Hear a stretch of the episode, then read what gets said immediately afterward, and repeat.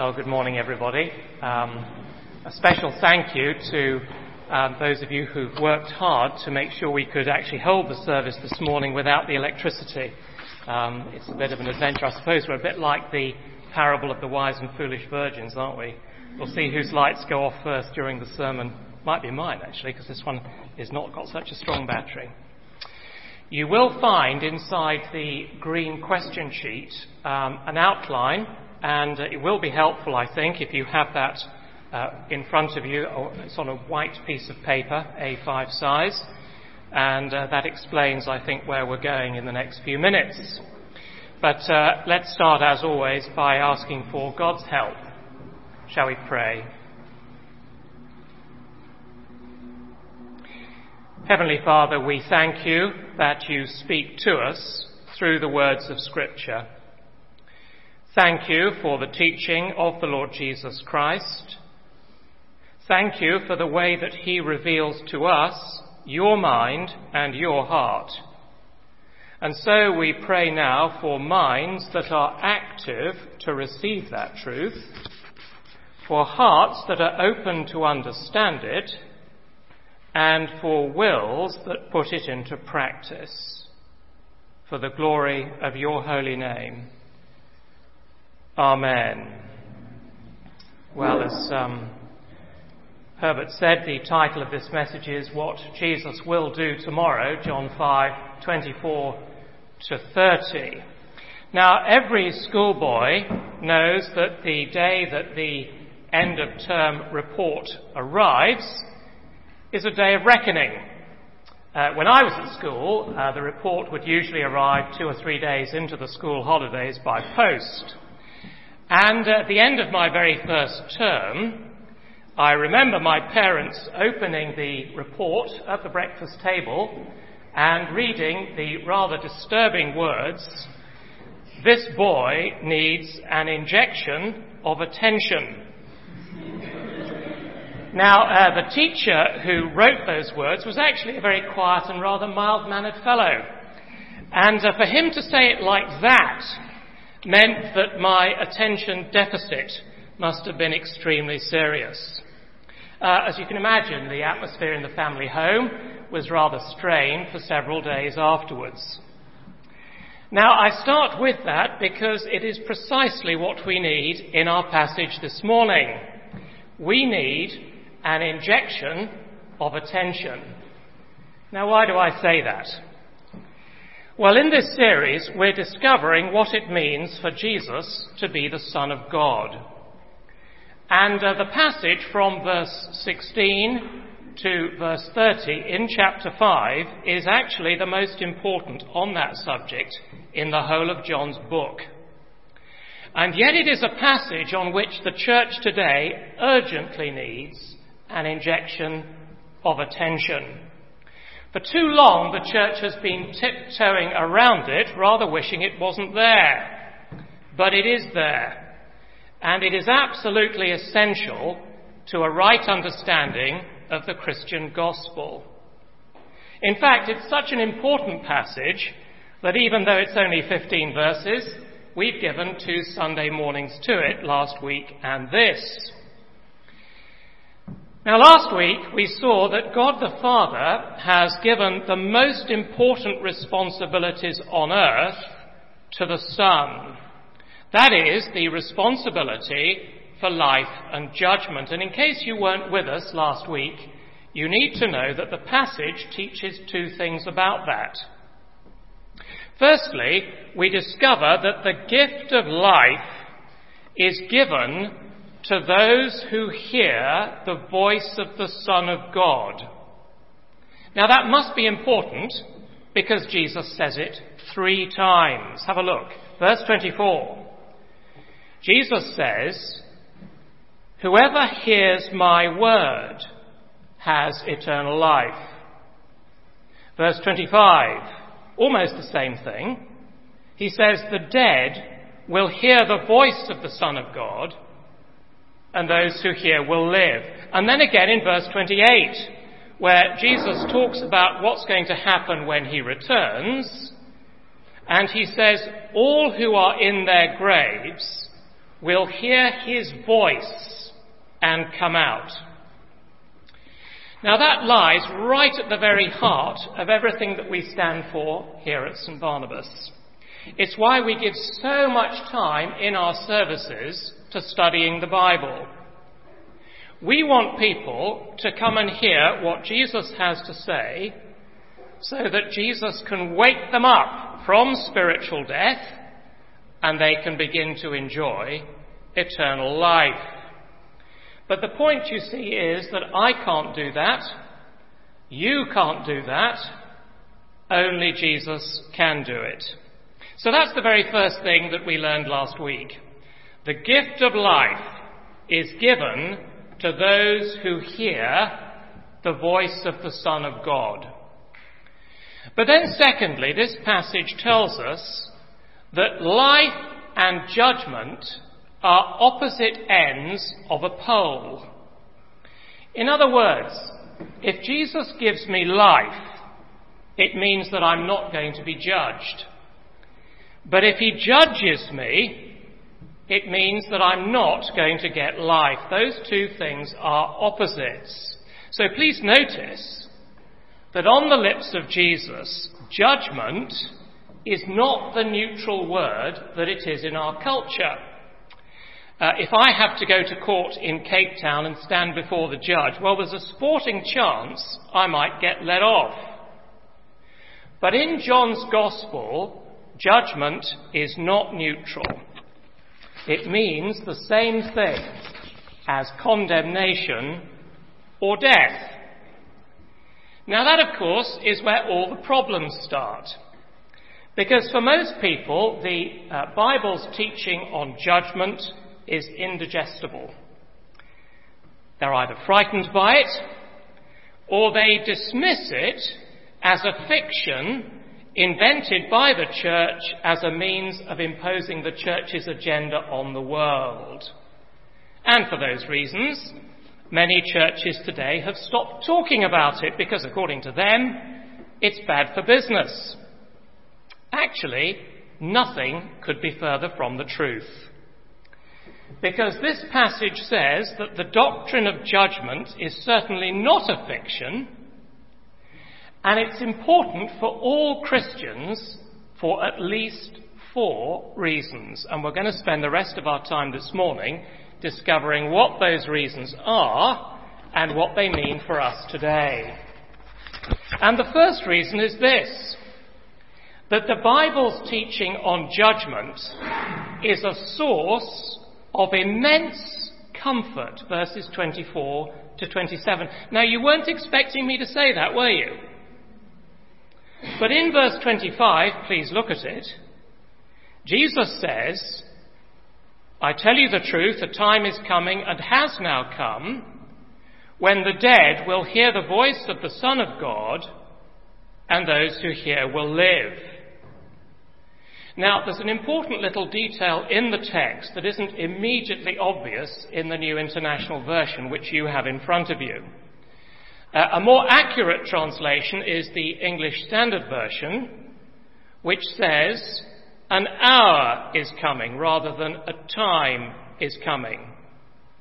Now that I think is an important clue, because we've already discovered in John's Gospel that whenever Jesus talks about his hour, he's talking about his death and his resurrection.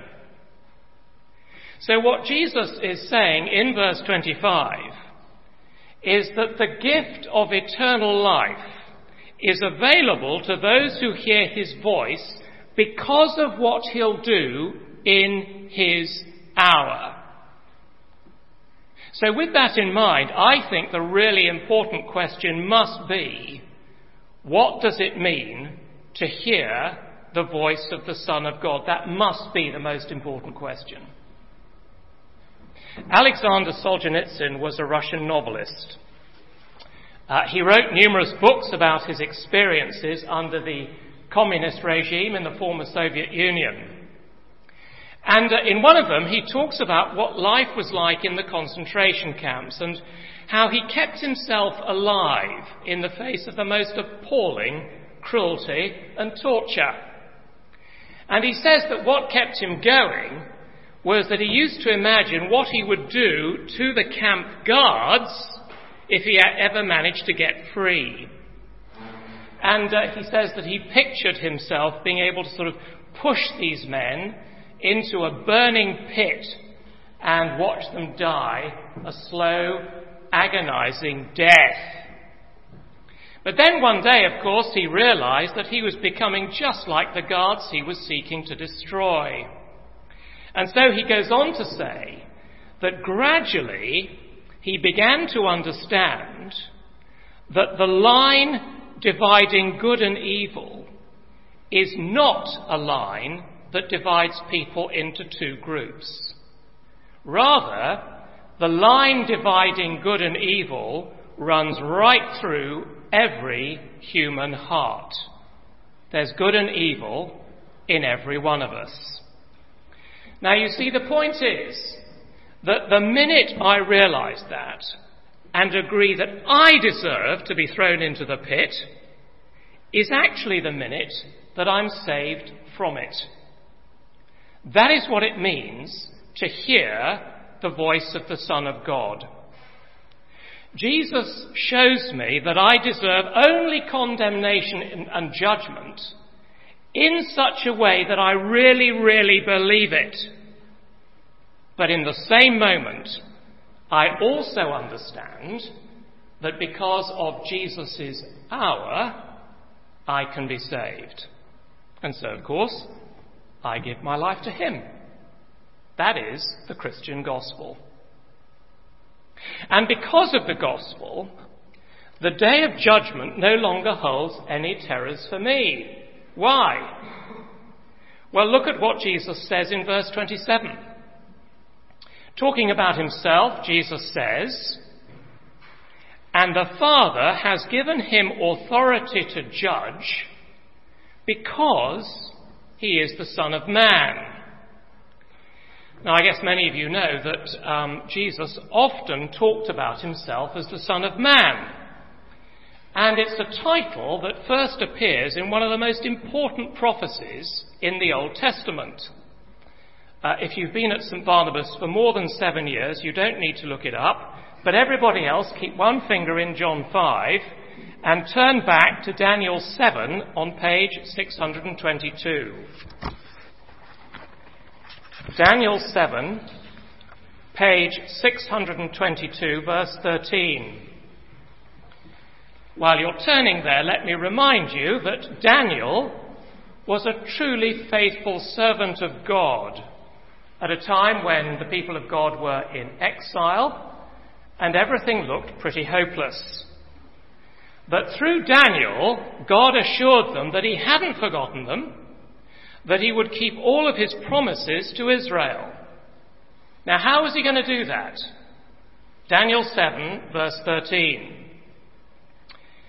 In my vision at night, I looked, and there before me was one like a son of man, coming with the clouds of heaven. He approached the Ancient of Days and was led into his presence.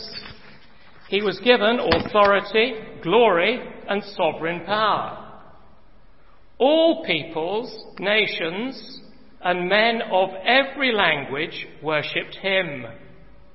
His dominion is an everlasting dominion that will not pass away, and his kingdom is one that will never be destroyed. Now bring that forward into what we're reading in John 5, and the extraordinary message of John 5 is that the Son of God, who took the punishment for my sin on the cross 2,000 years ago, is also the Son of Man, who is today on the throne of the universe and who has more power and more authority than anybody else. Now, surely that's a huge comfort, isn't it? I mean, I know that I deserve to be punished. But you see, if Jesus is the judge, then he knows better than anybody else that the penalty for my sin has already been paid. So how do I have anything else to fear? because every time I think of the day of judgment, it reminds me of what Jesus has done on my behalf, and instead of being frightened, I'm wonderfully comforted. So, that, you see, is the first reason why Christians need to embrace the Bible's teaching about judgment. It is a source of immense comfort. Well, please come back to John 5 if you haven't done already, because secondly, the Bible's teaching about judgment is our motive for righteous living. Verses 28 and 29. Now, at first sight, there appears to be a contradiction between what Jesus says in verse 24 and what he says a little bit later in verse 29. Have a look at it. In verse 24, he tells us that eternal life comes by faith. What does he say? Whoever hears my word and believes him who sent me has eternal life, salvation by faith. But then in verse 29, where he's talking about the resurrection of the dead, Jesus says, Those who have done good will rise to live, and those who have done evil will rise to be condemned. That sounds like salvation by works, doesn't it? Is it a contradiction? No, it's not. The point is, you see, that our deeds, our behaviour, our conduct reveal the true state of our heart. And over time, the inner reality will be absolutely obvious. A bit later on in this gospel, in uh, chapter 15, there's a place where Jesus says to his disciples, I am the vine, you are the branches. If a man remains in me and I in him, he will bear much fruit. What an absolutely brilliant illustration. Think about it. The fruit on the tree, you see, does not give the tree life, does it? No, rather, the fruit on the tree proves that the tree is actually alive. If you like, the fruit is the visible sign of a reality that is otherwise invisible.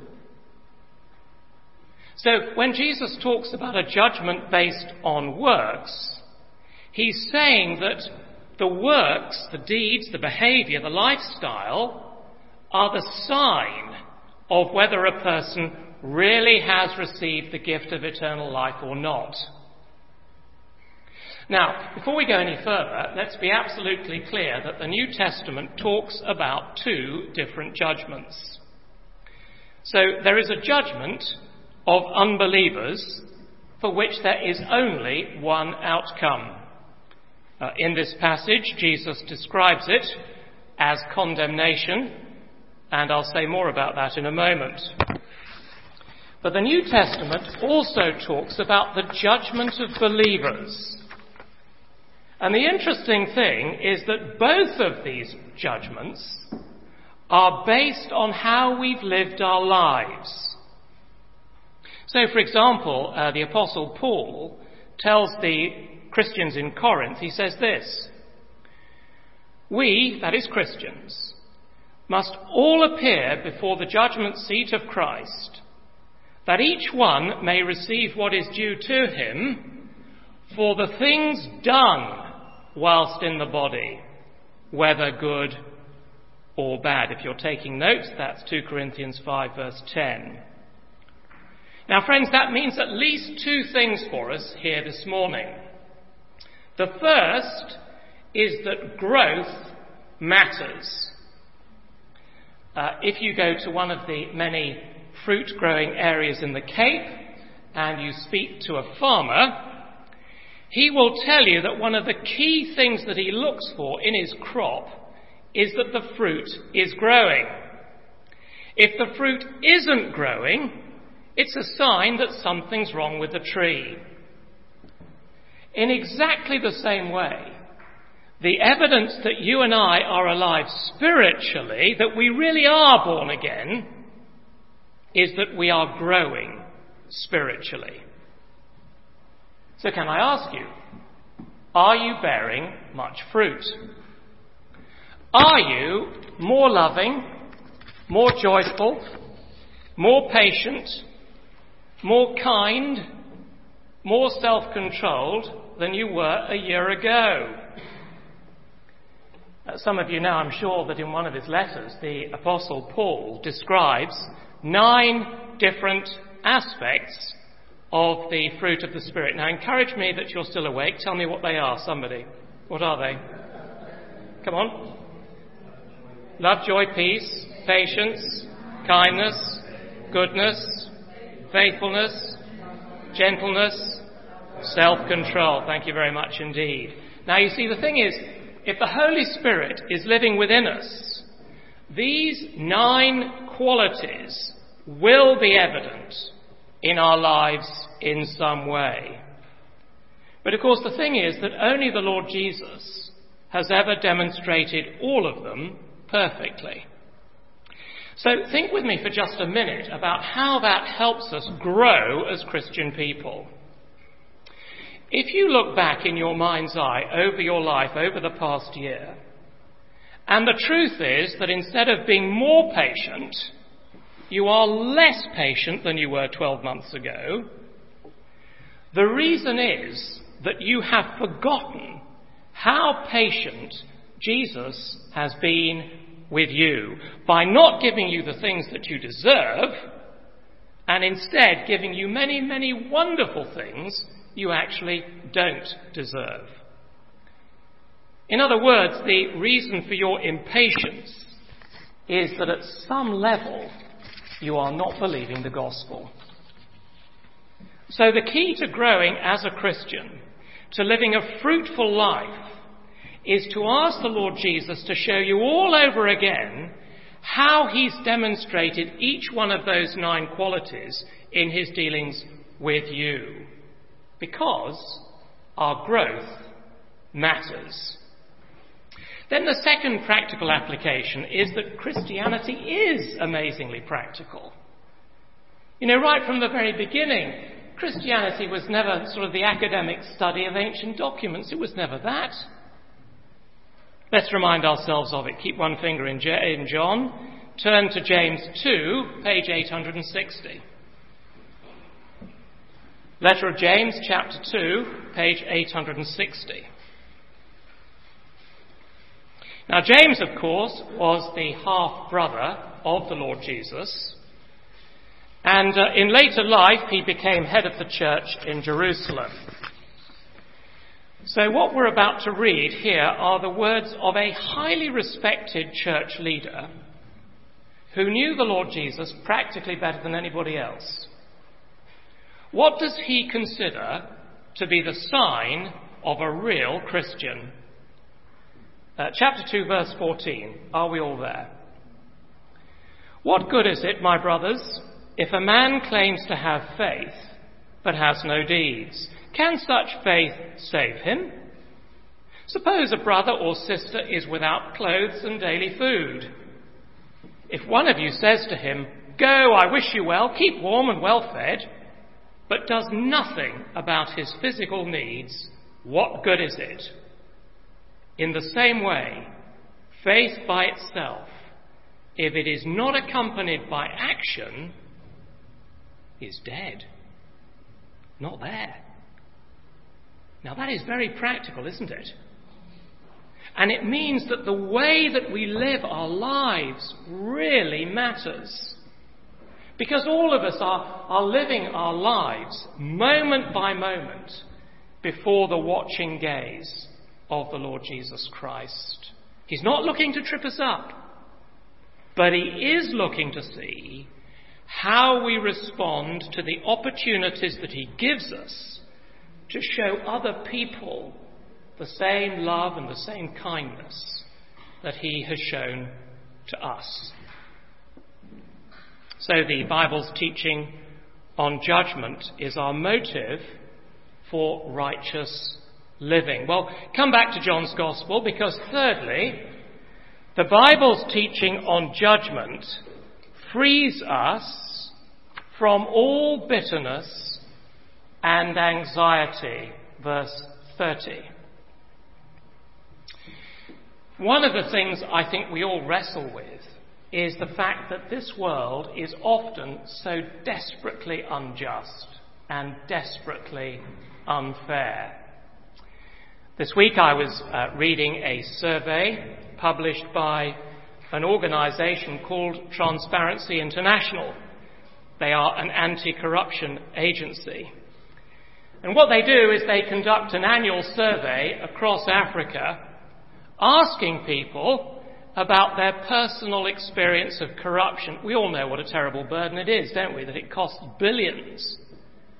Now the question is, is it just a handful of rogues at the top of the food chain, as it were, who are getting away with it?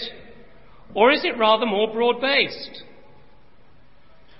Transparency International estimate that in the last 12 months, 75 million people in sub Saharan Africa paid a bribe either to escape prosecution in the courts or to get access to the basic services they need in order to survive.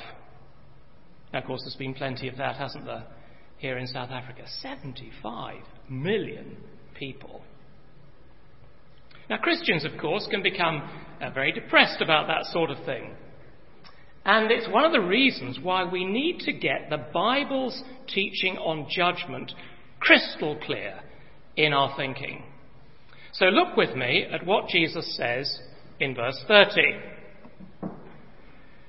Talking about the authority that he will exercise on the day of judgment, he says this By myself I can do nothing, I judge only as I hear, and my judgment is just. Now, we do need the words of Jesus here because they remind us, you see, that while we find the injustice all around us almost unbearable at times, there is going to be justice beyond the grave, and it will be just. Jesus himself tells us it will be so. Can I suggest that changes everything? Because it assures me that despite all appearances to the contrary, God's universe is just and it is fair.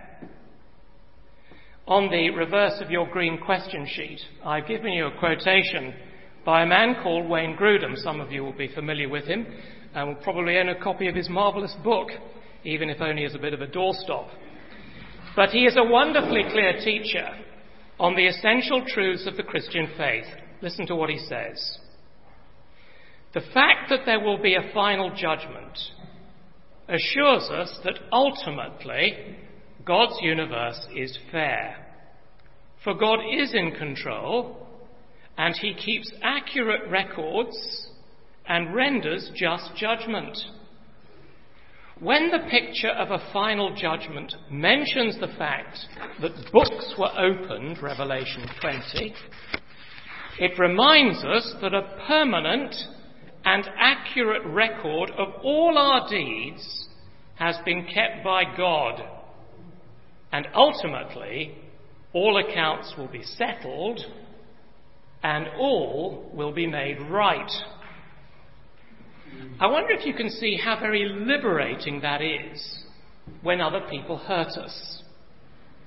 Because you see, the judgment of the last day will be perfectly just, because that is true. You and I know that every wrong that has ever been committed will be paid for. Because either the person who has wronged us will turn to Christ, in which case the wrong will have been paid for at the cross, just like my wrongs and your wrongs have been, or it will be paid for on the day of judgment. So that means, doesn't it, that we can let go of bitterness and anxiety. Some of you might be familiar with the ministry of Corrie ten Boom. Uh, during the Nazi Holocaust, she and her family used to hide Jews in their attic. And uh, Corrie and her sister ended up in Ravensbrück concentration camp, where her sister, Betsy, died a slow and agonizing death.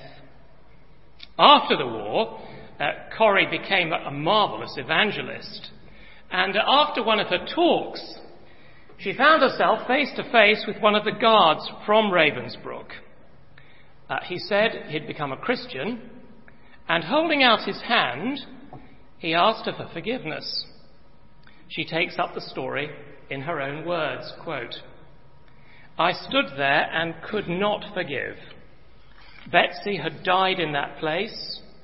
Could he erase her slow, terrible death simply for the asking?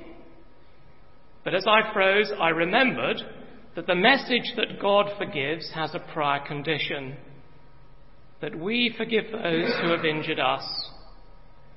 If you do not forgive men their sins, says Jesus, then neither will your Father in heaven forgive your sins. And yet still I stood there with the coldness clutching my heart. But forgiveness is not an emotion. It is an act of the will. And the will can function independently of the temperature of the heart. So I prayed, asking Jesus for help.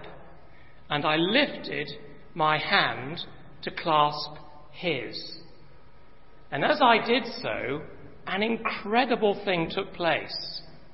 The current started in my shoulder, it raced down my arm and sprang into our joined hands. And then this healing warmth seemed to flood my whole being, bringing tears to my eyes. I forgive you, brother, I cried with all my heart. She says, I had never known God's love so intensely as I did then. But even so, I realized it was not my love. I had tried. I did not have the power. It was the power of the Holy Spirit. End quote. Friends, the day of judgment is telling us that we must leave vengeance and retribution in the hands of Almighty God. And our duty is to follow the example of Christ and forgive those who've hurt us, trusting that God will deal with them according to his perfect justice. And that's why we say that the Bible's teaching on judgment frees the Christian from bitterness and from anxiety. Well, lastly, the Bible's teaching on judgment gives urgency to our evangelism. I suppose that's obvious. You would expect me to say that. But a moment ago I said we would think a little bit more carefully about the judgment of unbelievers because you see, in our passage, Jesus is extremely clear that there are only two possibilities facing every human being. In the language of verse 24, each one of us will either enjoy eternal life or be condemned. There is no third option. If you think there's a third option, please won't you come and tell me about it afterwards? But what does it actually mean to be condemned? What does the Bible mean by that? Many people struggle with the idea and have come up with all kinds of imaginative ways around the problem. But the one thing that all their theories have in common is that they ignore the plain teaching of Holy Scripture. So as we close, I would like to ask you one last time, please, to turn over to 2 Thessalonians chapter 1 on page 839. 2 Thessalonians chapter 1, page 839. Now, Paul here is writing to a church that has suffered terrible persecution. Of course, that is increasingly common today, and I know that some of you know far more about it than I do. But what is God going to do with everyone who refuses his free offer of forgiveness in the gospel? Come with me to verse 6. 2 Thessalonians chapter 1 verse 6. God is just. He will pay back trouble to those who trouble you and give relief to you who are troubled and to us as well. This will happen when the Lord Jesus is revealed from heaven in blazing fire with his powerful angels. He will punish those who do not know God and do not obey the gospel of our Lord Jesus. They will be punished with everlasting destruction and shut out from the presence of the Lord and from the majesty of his power. So, according to verse 9, the punishment of the last day means two things, doesn't it? It means everlasting destruction with no reprieve, and it means being permanently separated from God and from everything good. Now, I defy anybody here this morning to read verse 9 and think about a friend or a family member who is living apart from Jesus Christ and not feel a chill go down your spine. If you were with us last week, you'll remember we said then that on the day of judgment, Jesus actually will do no more than simply confirm the decision that people have made about Jesus in this life. And so, because the testimony of Scripture about what it means to be condemned is so terrifying, it surely means there is a real urgency here, doesn't it? We've got to take every opportunity to make sure that our friends and our family hear the gospel, that they understand it, and that we plead with them to take it with the utmost seriousness. Well, let's be quiet for a moment, and you can make your own personal response to Jesus.